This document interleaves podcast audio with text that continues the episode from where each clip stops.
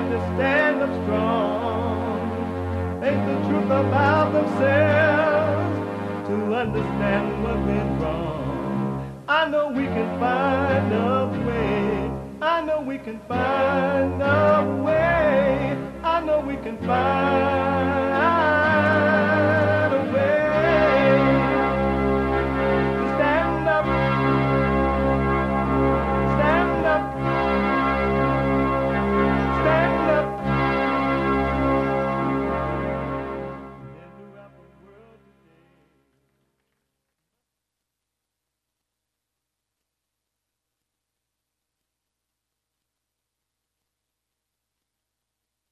uniting the races with truth instead of dividing them with lies.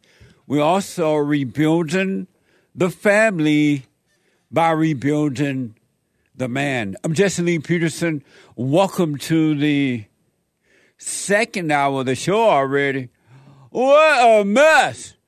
It's raining in, uh, L.A. I feel like it's raining all over the world.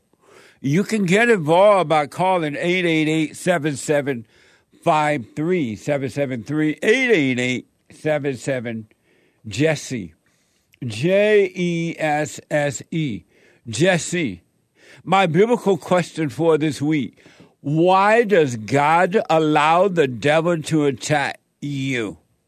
Why does God allow the devil to attack you?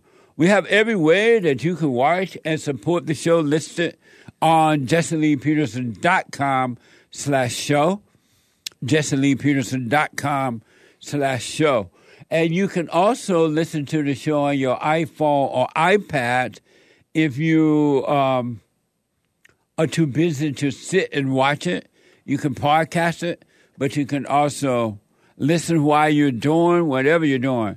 Taking fentanyl, committing suicide, coming across the border with free uh, Obama phones, whatever you're doing, getting beat by your wife, you can be listening to the show by calling the listen line at 641 793 1500.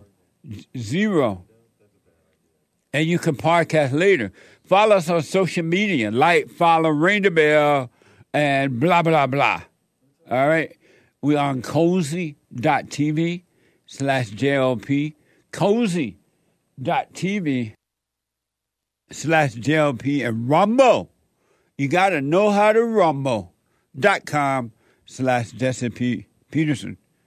Uh, no, Jesse Lee Peterson. And last but not least, to donate and have your comments read out loud, go to buymeacoffee.com. Buymeacoffee.com slash JLP Talk or rebuildingtheman.com. It's Tuesday. It's the second hour of the show today. It is Country and Western Tuesday. Bring back, bring back, oh, bring back my country to me. Bring ah! back, bring back, bring back my country to What the- Who let the dogs out? Amazing. Amazing. Amazing.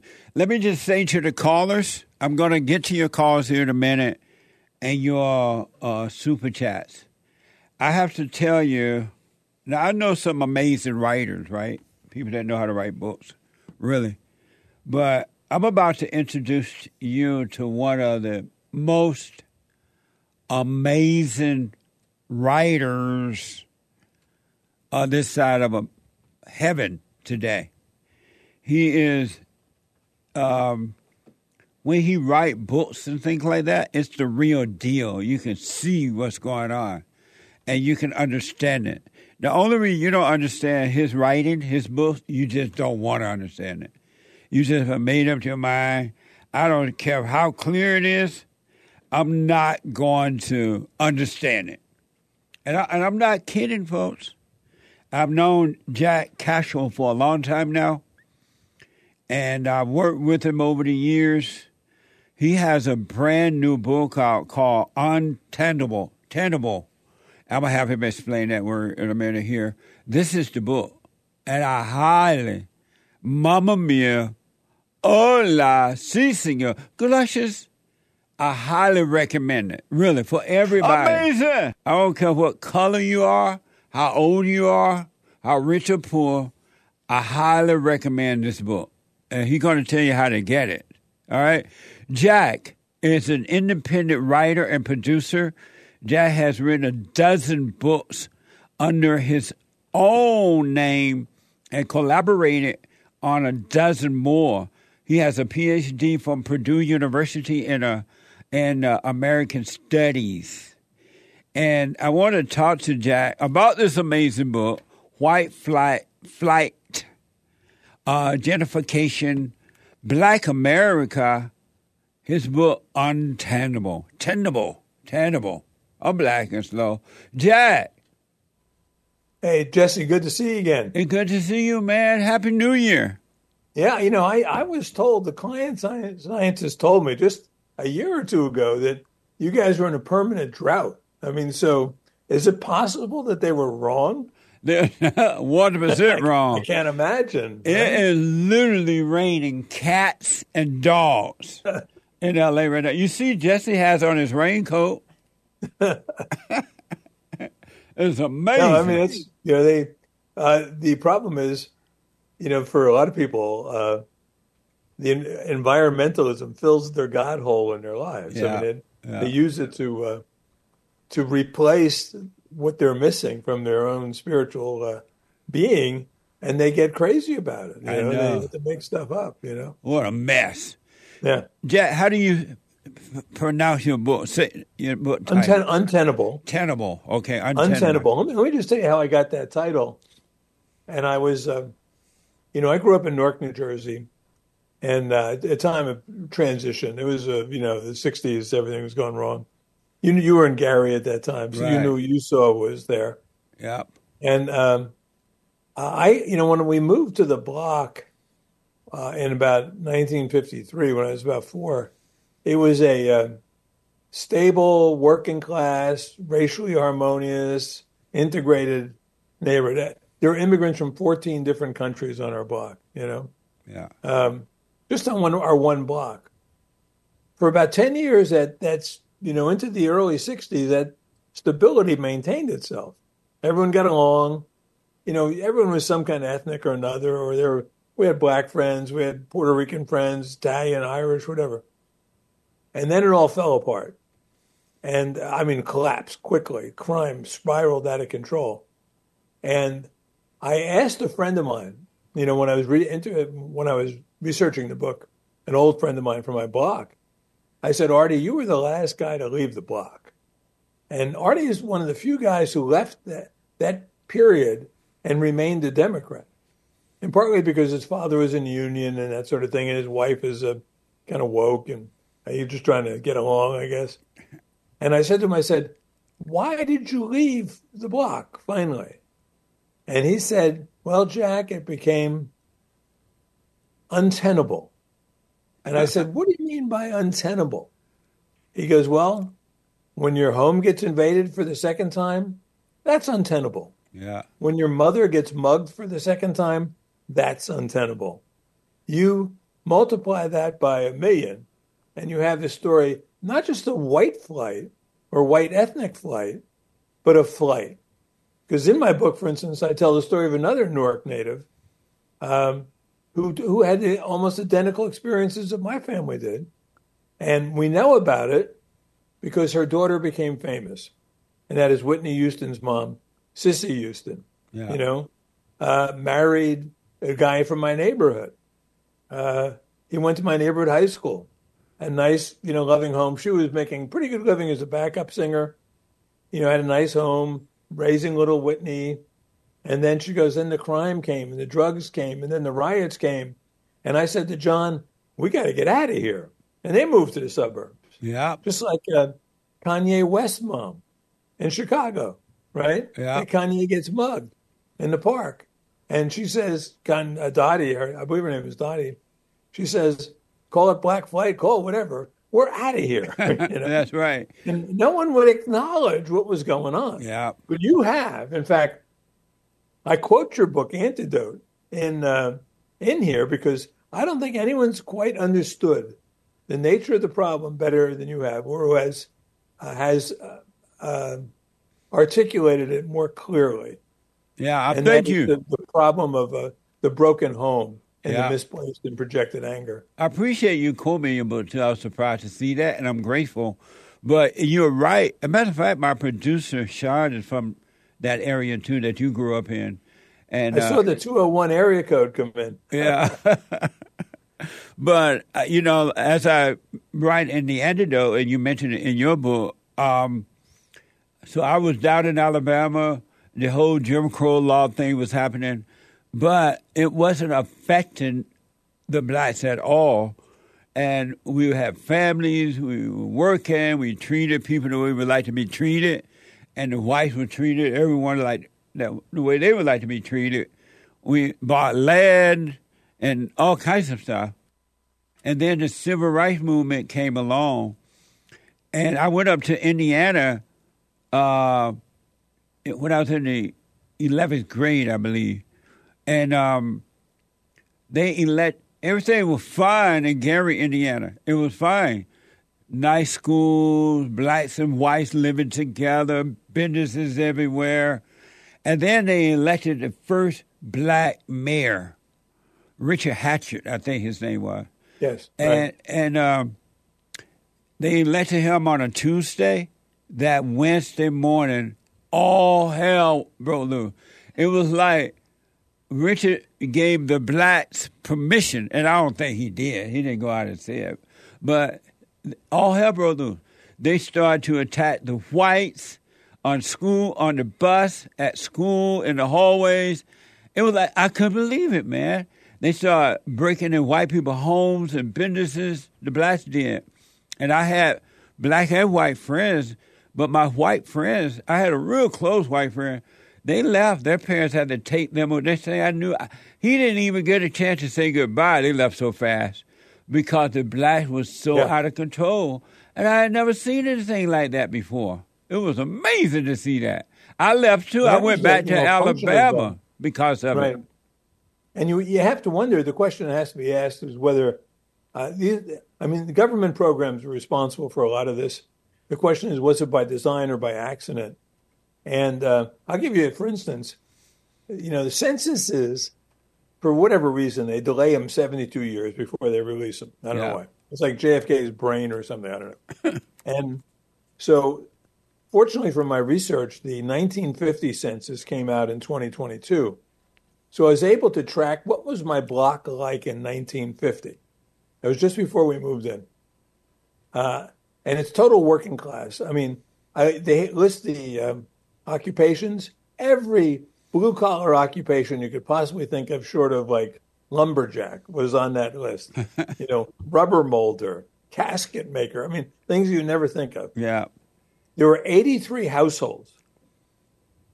Uh, most people were renters. I mean, virtually everyone was a renter. There was a few homeowners, most uh, most all renters. And of the 83 households, uh, 81 had a male head of household. Yeah. Right. There were two widows, 81 male heads of households.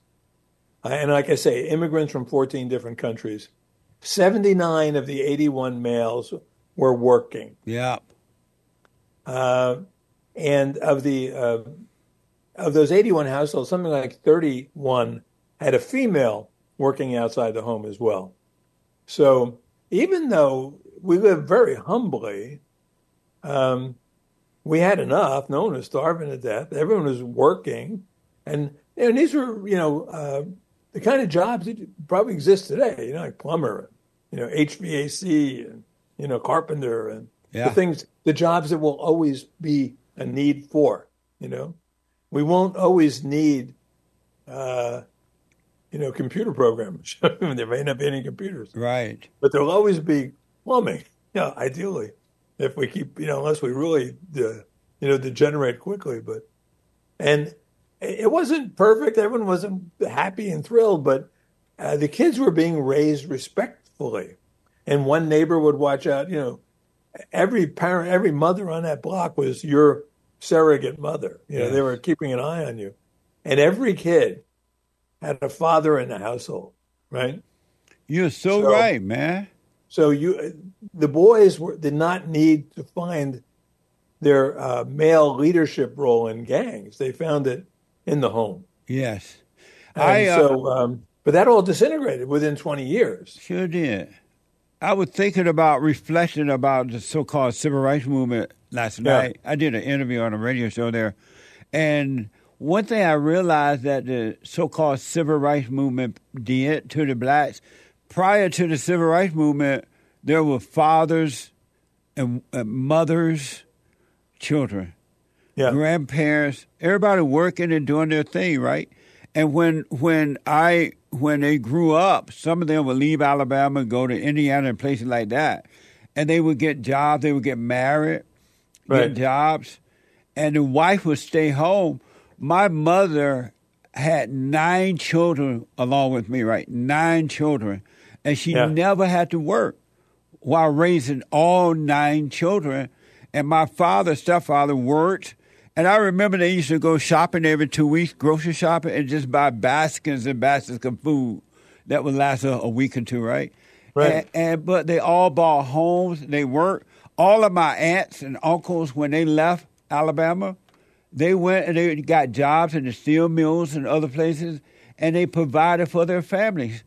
But when the civil rights movement started, Jack, the one thing that they did that is not talked about is that they took, they sold the black family down the drain by agreeing to with the Democratic government, Lyndon B. Johnson, to give them welfare Right. and then to put the woman ahead of the man of the black of the black man, and it's been that way ever since.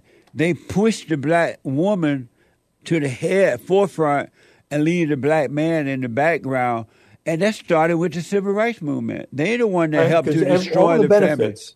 I'm You know, you look at the Great Migration, like in the 30s and 40s, from the South to the northern cities. And in, in my book, I trace the Whitney, Whitney Houston's family, partly because her mother wrote a biography, and, and but her case was typical and was not unlike your mother. Right. They moved up from Georgia in, in the 30s. This is the Depression. And her father is working in a foundry. You know, it's probably tough, sweaty, hard work, Right. but it's a job. He and his her mother is uh, had a stroke. She's kind of incapacitated. He raises, he takes care of her and the eight children every Sunday to her church, right? And to take it to mom the church, he would have to carry her down three flights of stairs to a waiting wheelchair, and then carry back up at the end of the day. But those kids were all clean, respectable. They loved their parents. Yeah. Uh, they all learned how to sing, you know, which would pay off down the road. yeah. And uh, and that was not a that was a typical story. So that at that time, uh, you know, uh, blacks were essentially just another ethnic group. They were beginning. Uh, obviously, in the South, there's different things going on, and and it wasn't a perfect, perfectly harmonious. But it wasn't as bad as they pretend that it was either, Jack. No. No, because all the ethnic groups, when they came to America, uh, who migrated, and there was serious migrations. The Irish came. I mean, the Germans came. The Irish, the Italians, the Jews, and Newark, where I grew up, and and the blacks. They all came as outsiders. You know, they all had to adapt. Uh, but there was no one there handing them a check and telling them, "Hey, listen, if you get that old man out of the house, we're going to give you uh, lower rent. We're going to give you free medical care. We're going to give you food stamps, Yeah. and we're going to give you welfare." Yeah. But the the devil's uh, bargain you had to make was, we can't have a man on that lease Yeah. because everything is based on income, right? So if your income now is above a certain level, all those benefits, which are in, in total worth more than his job, you know, Yeah. all those benefits go away. And uh, and you saw it household after household. We could see it happening, right, right on our block. Absolutely, man. What a mess. And so, Jack, what was your impression of the civil rights movement? Well, you know, it had a um, on the surf surface level. Uh, some of the things it did were useful and necessary. You know, in terms of eliminating obstacles. Like what, for example? 'Cause I don't see any of them eliminated. It got worse. Yeah, well, there was, in fact, a lot of those were in a city like Newark, and in, in the north, there there weren't many obstacles. You know, there was there was a little BS you had to put up with if you're black, obviously, uh, but the the downside of it outweighed the upside. The downside was that uh, that understanding, and it was a condescension on the part of white liberals that blacks weren't really capable of taking care of themselves, so we'll take care of them. Uh, the paternalistic, you know, uh, belief that they knew better than you did what was good for your families, yeah. and uh, and the results were obvious. In you know 1965, you know about Patrick Moynihan releases this report, the Moynihan report, Yeah. on the state of the black family, and he said, "Hey, we got a problem brewing here." You know, at that time, the problem was 25 percent of black kids were growing up in fatherless households Yeah. which was about twice twice what it was a decade earlier. That's only twenty five percent, and uh, and he said the net result of this is that, and we've seen this play out over the last sixty years.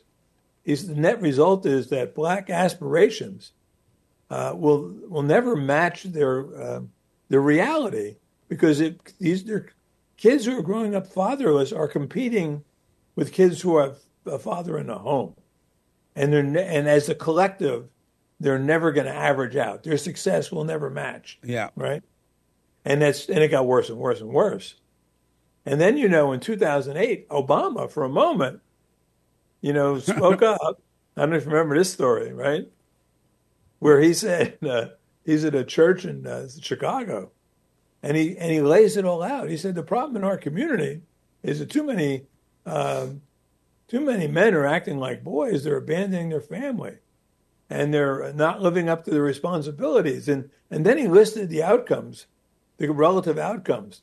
Fatherless boys are like five times more likely to drop out of school, eight times more likely to commit crimes, ten times more likely to go to prison. Okay, he's identified the problem. Right. Let's fix that problem. Uh-uh.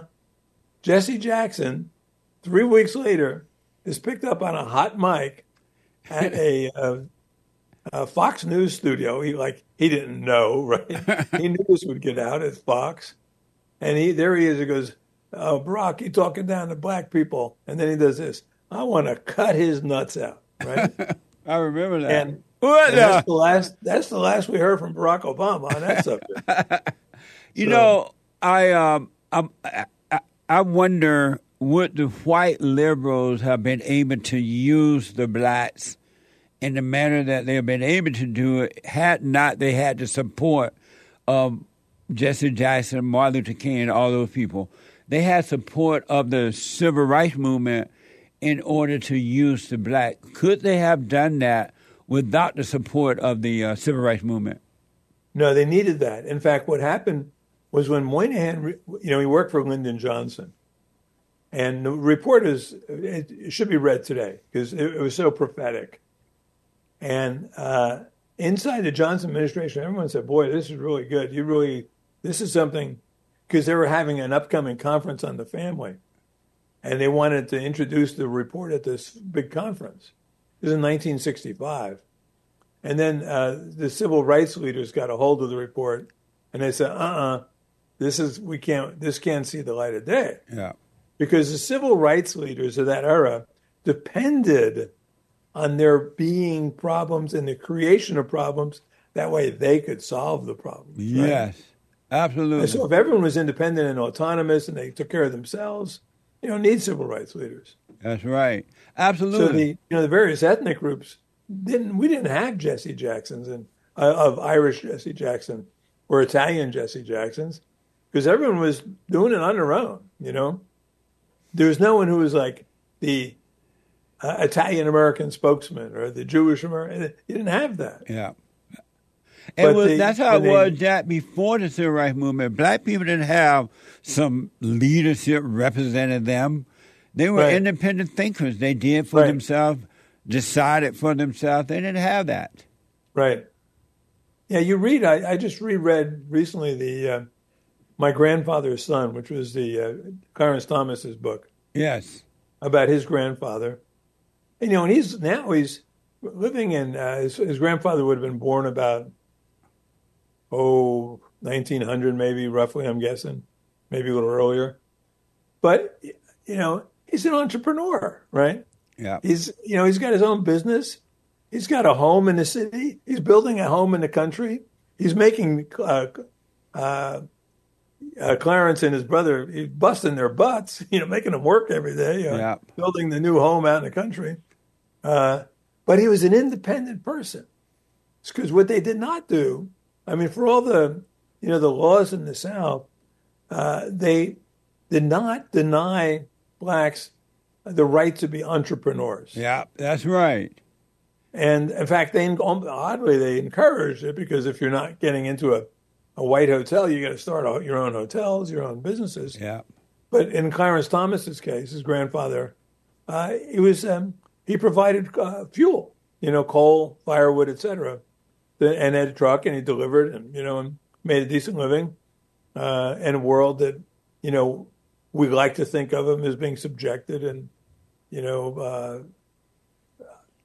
put upon. Well, he, he lived an independent life. He didn't need anyone, right? I re- He didn't need the state.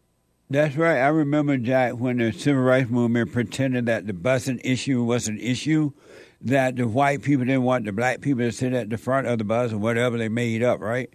But at the same time, there were black business bus businesses, black Yeah. people who own bus city buses like that, right?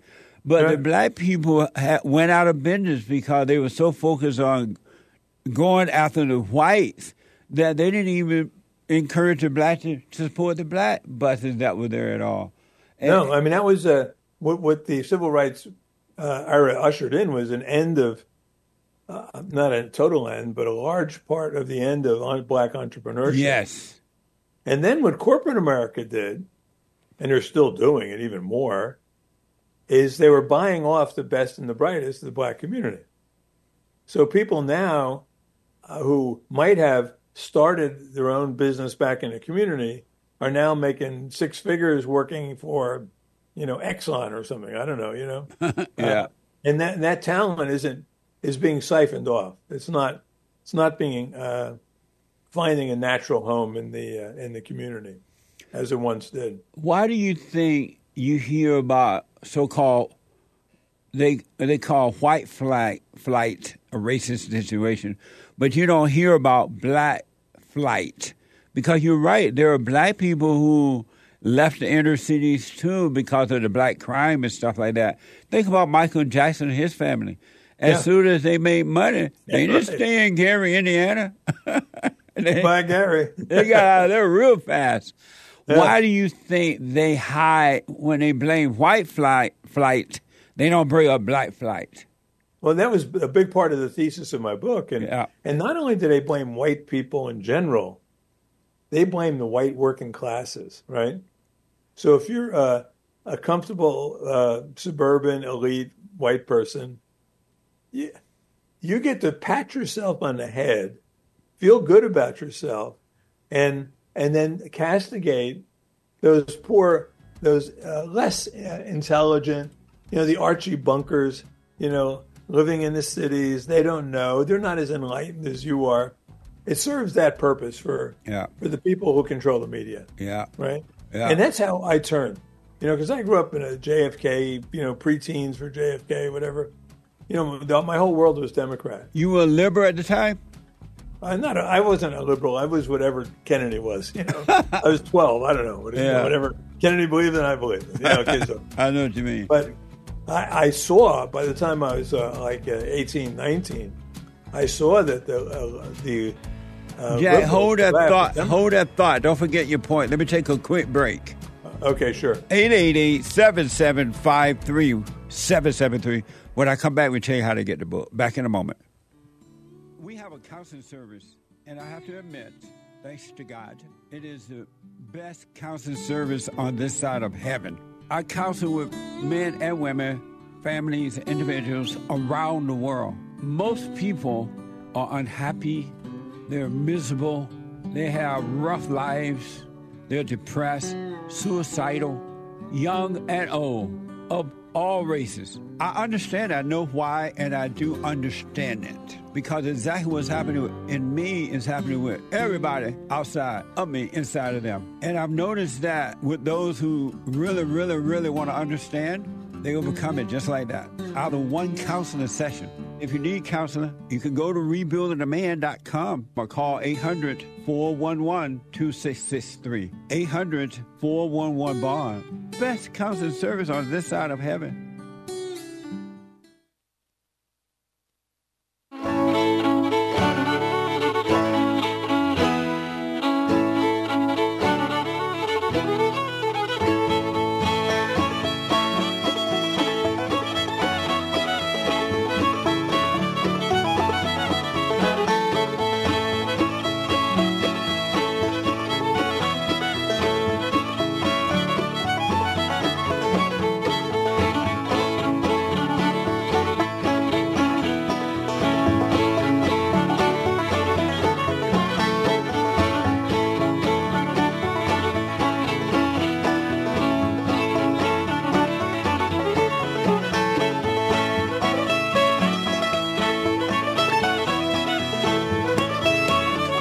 Okay, folks. 888-7753 773-888-77 Jesse. Jack Cashill is here an amazing writer a true American and understand what's going on. You will love this book folks.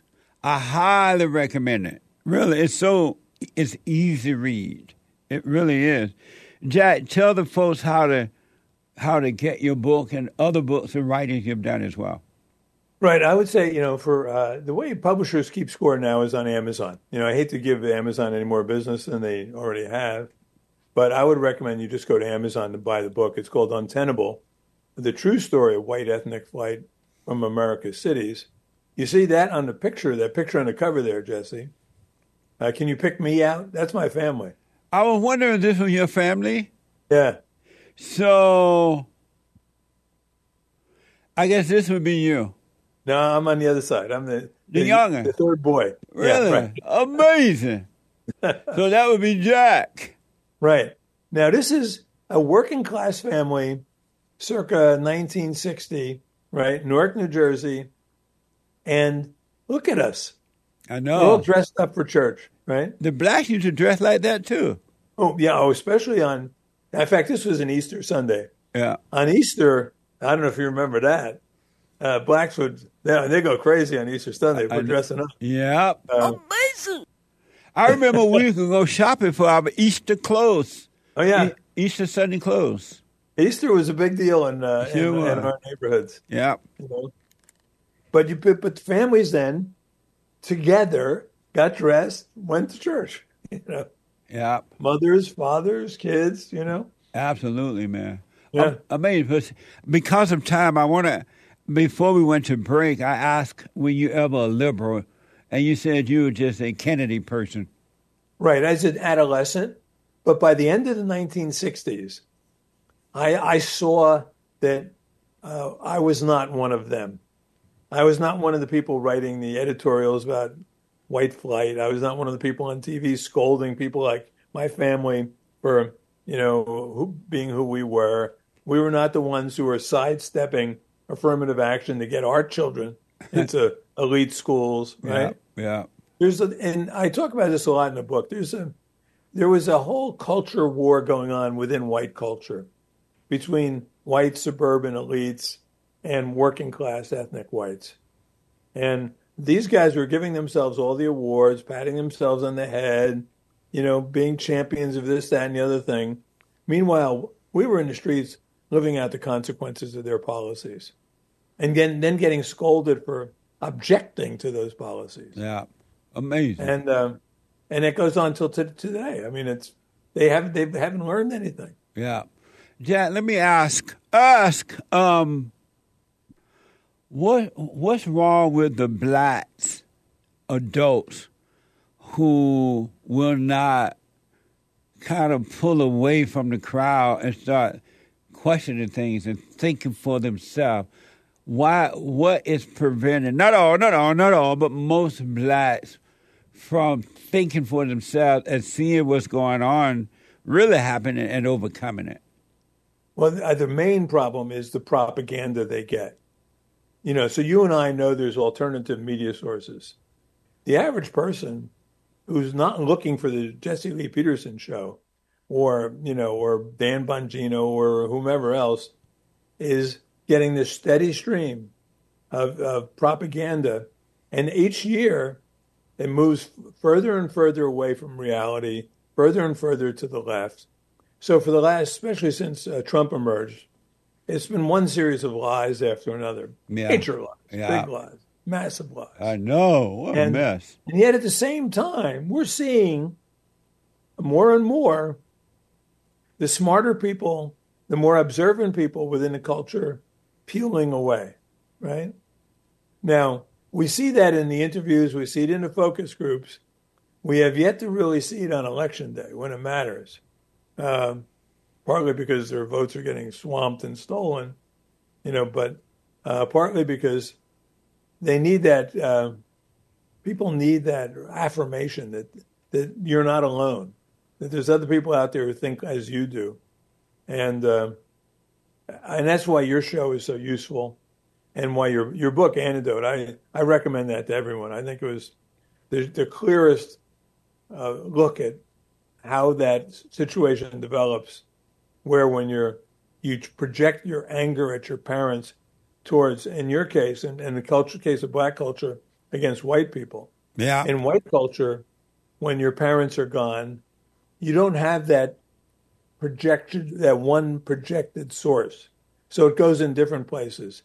And you know, my I have a friend who calls it the the Democratic Party the the hate daddy party. Right? yes, absolutely. So the hate daddy and on the white side goes to you hate the uh, the polluters, you hate the you know the uh, the corporate giants, you yeah. hate you know all these people, and then especially now you hate so much of their anger is projected at Donald Trump.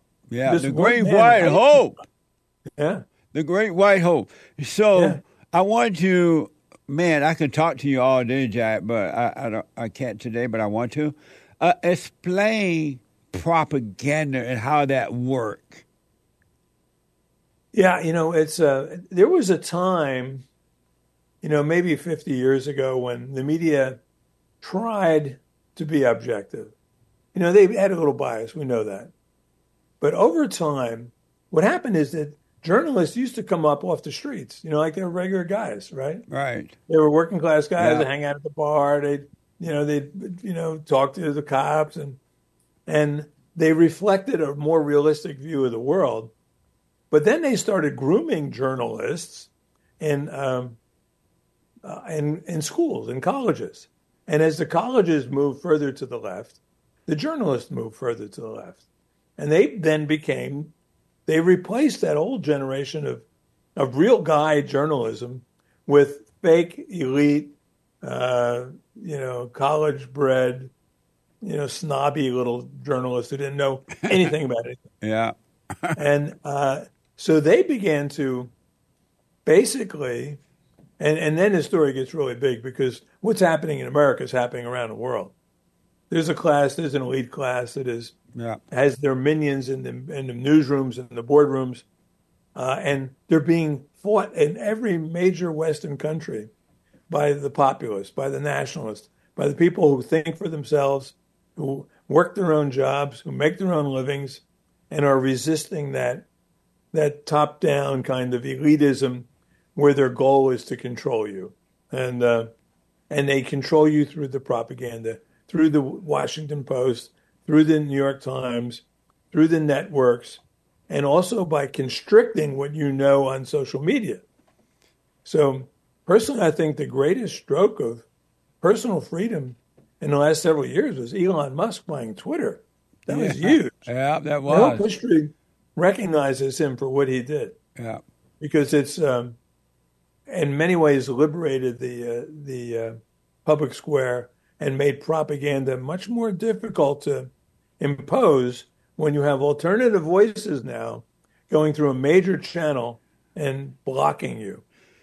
But the average per how the average person don't think about propaganda. They don't know they're being propagandized.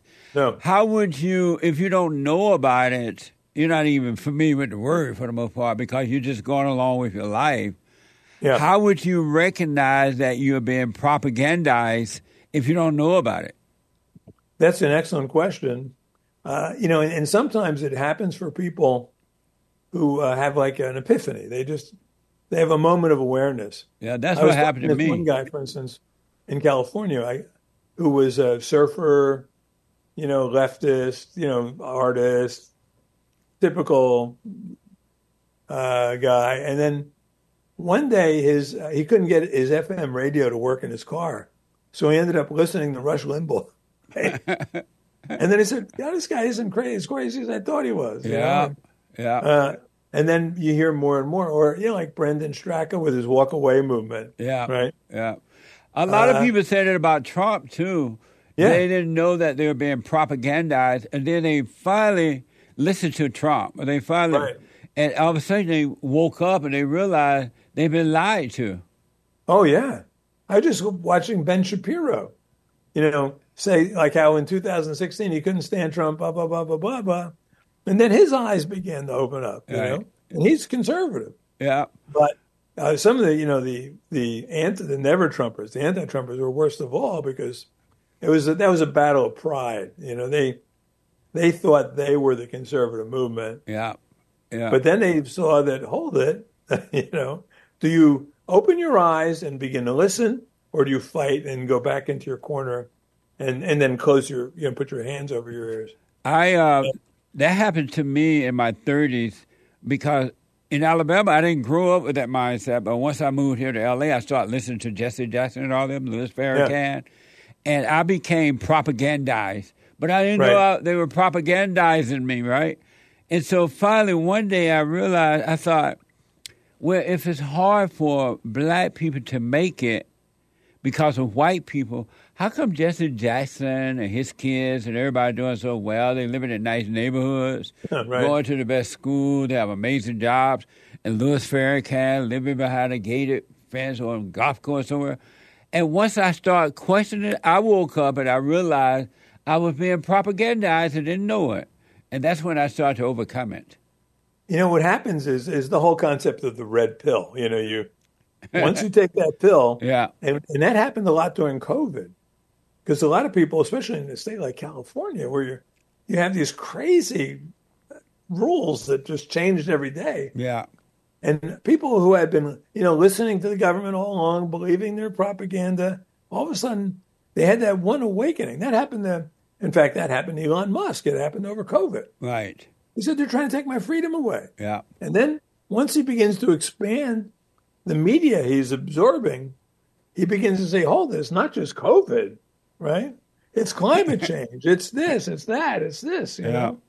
Uh, and so then you begin to see the world from the other side. Why are half of Americans resisting this? So during all the COVID BS, half of us lived our lives like regular human beings.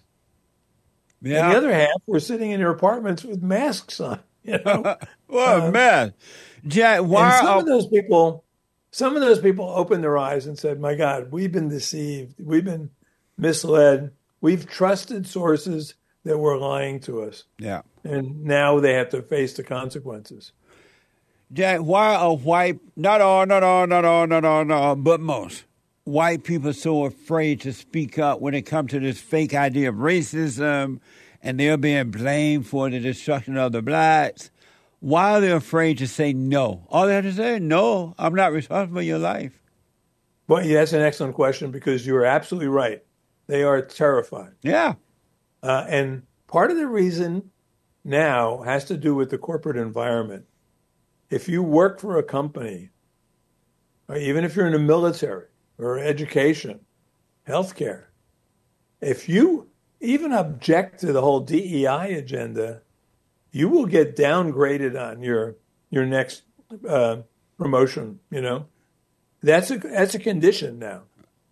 I had a friend who left Bank of America because they would have they had a gay scale every day, and he had to check off whether he was going to be a, a a friend of gay or whatever gay alliance.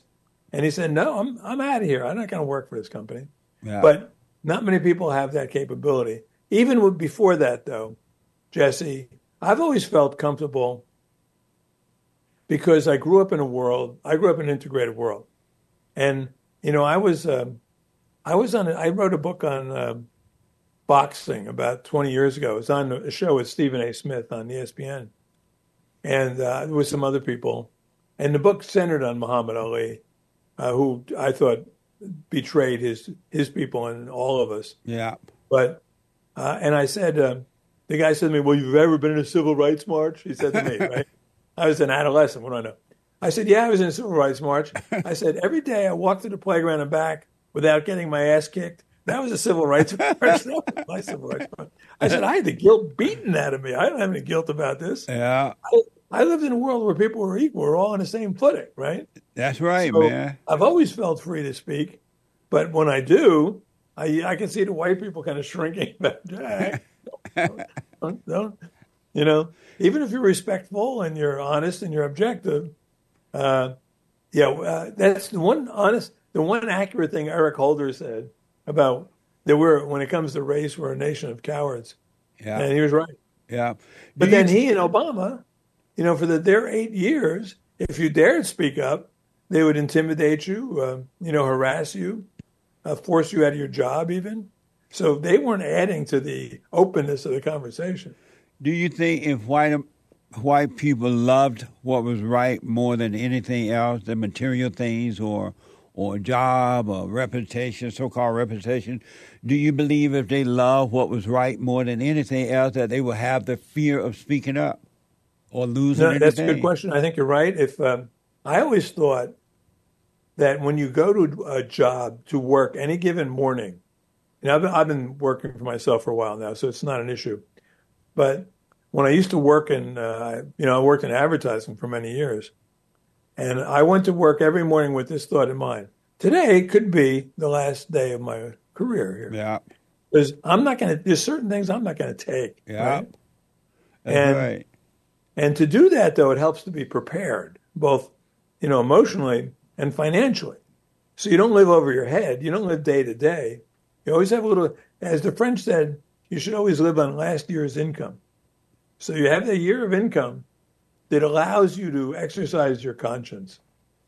Uh, another thing that keeps uh, people in check, white and black, is the word pension. So many people are so fearful of losing their pensions Yeah. that they will not they will do anything they have to do That's amazing. Jack, Yeah. as a result of white people not speaking up, as you know, according to Bloomberg.com, corporate America promised to hire a lot more people of color. It actually, and it actually did. The year after Black Lives Matter protest, the S&P 100 added more than 300,000 jobs. 94% went to people of color. 94% of the new job went to people of color, putting white people out of work. and you know who those jobs are going to Who's that? they're going to people from india from people from pakistan you know for people from southeast asia from china Yeah. uh, people of color and but black people i don't think are getting this but with this uh, new infusion of people their percentage of the population is shrinking and their power is shrinking with it Yeah. So in a state like California, there's four Hispanics for every black. Uh, they're they're they're sacrificing their own power to sign on to this, and they sign on thinking they're getting the goodies, but they're that ain't gonna happen. That you know? is so true.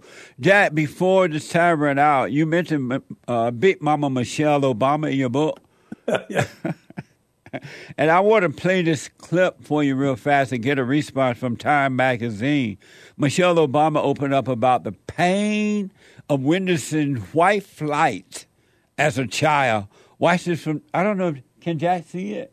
At least you can hear it if you can't see it from Times. But unbeknownst to us, we grew up in the period, as I write, uh, called white flight. Yeah. that as families like ours, upstanding families like ours, you know, who were doing everything we were supposed to do and better, um, as we moved in, uh, white folks moved out because they were afraid of what our families represented. And I always stop there when I talk about this out out in the world because you know I want to remind white folks that y'all were running running from us. you know, because This family. this family, this family with all the values that you read about, Yeah. you were running from us, and you're still running because we're no different than the immigrant families that are moving in, the families in Pilsen, the, the, the families that are coming from other places to try to do better. What do you say to that, Jack? Well, you know, I, I read uh, uh, Joel uh, Gilbert's book, our friend uh, Yeah. on Michelle. Yeah. I know that's a total lie from beginning to end. Yeah. Her family was a classic family of black, a black flight. They were living in a place called Parkway Gardens in Chicago. And uh, when the project kids started going to their little public school, they fled. They fled down the South Shore. And when this, but South Shore and part of Chicago, by the time they got there, it, you know, actually they sent the kids ahead to school for a couple years.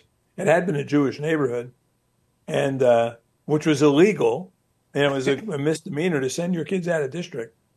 Uh, and then, so they get there, they, and Michelle, when she gets there, she realizes the families weren't like hers. You know, she was getting she gets punched in the face on the first day of class. The, the girls are harassing her. They're calling her Oreos. Uh, so there's an all nearly all black high school just down the street. And so with the Michelle, uh, Michelle's mother, she had good parents. Uh, Marian does. She takes another job so she could send Craig, the brother, to a Catholic school, a white Catholic school. They don't go to black schools. And then Michelle, they send her an hour or so downtown to a magnet school. She's been running from black people all her life. She's running from black people because she doesn't really see herself as one of them, except when she's running for office, you know, or her husband is. So if that's true, and I believe it, she's sitting there. Is that what you call propaganda? She's sitting there lying to the audience. total propaganda. Because in my neighborhood as a kid, we had black families like hers, Yeah. living next door to us. Yeah. You know, good black families with two parents, two nice kids, and then and they weren't the problem. The problem were the the, the the people that she ran from, the project kids. And in the black neighborhood, they they can't call them blacks; they call them the element. You know. Yeah. And uh, when the element moves into your neighborhood, you move out. Doesn't matter what color they are. Jack, tell the folks how to get your book. We have about two minutes. Okay, Untenable, uh, the true story of white ethnic flight from America's cities. In fact, I talk about Michelle in there too. Yeah. Um, I would say just go to Amazon.com, put in Cashill, C A S H I L L. It'll list all my books. Uh, also, um, I would uh, recommend you go to my website, Cashill.com, C A S H I L L.com. I'm on Twitter at Jack Cashill, Facebook Jack Cashill. Uh, I don't I don't use a alias. Yeah, just go by my real name and Yeah. hope for the best. But Jack, I, just, you know, I appreciate you taking the time. Thank you. I you. would also absolutely recommend they read your book, Antidote. I think it's one of the most important books written in a long time. thank you, man. The antidote is at rebuildingtheman.com or call 800 411 Bond. Jack, we're going to talk again soon, man. It's good seeing you. Anytime. All right, take Good to care. see you. All right. So where's Sean from, by the way? I'm sorry? Oh, Where's Sean from? Where's he where you from, Sean? planet Earth, as far as I'm concerned. I don't know anybody before you that's been that E- great. Edgewater, New Jersey. Freeing the slaves. Oh, okay. Yeah. That's a little different than Newark, but Yeah. it's close. All right. Hey, we'll see you guys. Take care. Okay, bye. than anything else. Bye-bye. With the mind not being right, there ain't nothing else going to happen right anyway. If you can doubt every thought because you're not your thoughts, if you can doubt every thought, knowing that you're not your thoughts, you don't create them, they're not from God, that they're from the deceiver, the great deceiver, Satan. If you can doubt every thought, you can be free just like that. At an instant. Bring every thought into captivity. It's so amazing.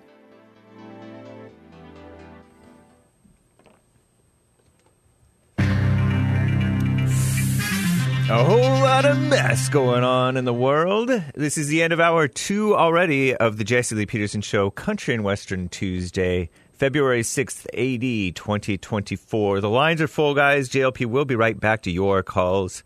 Great interview with Jack Cashill, author of Untenable, cashill.com. Two L's, C H A S H I L L.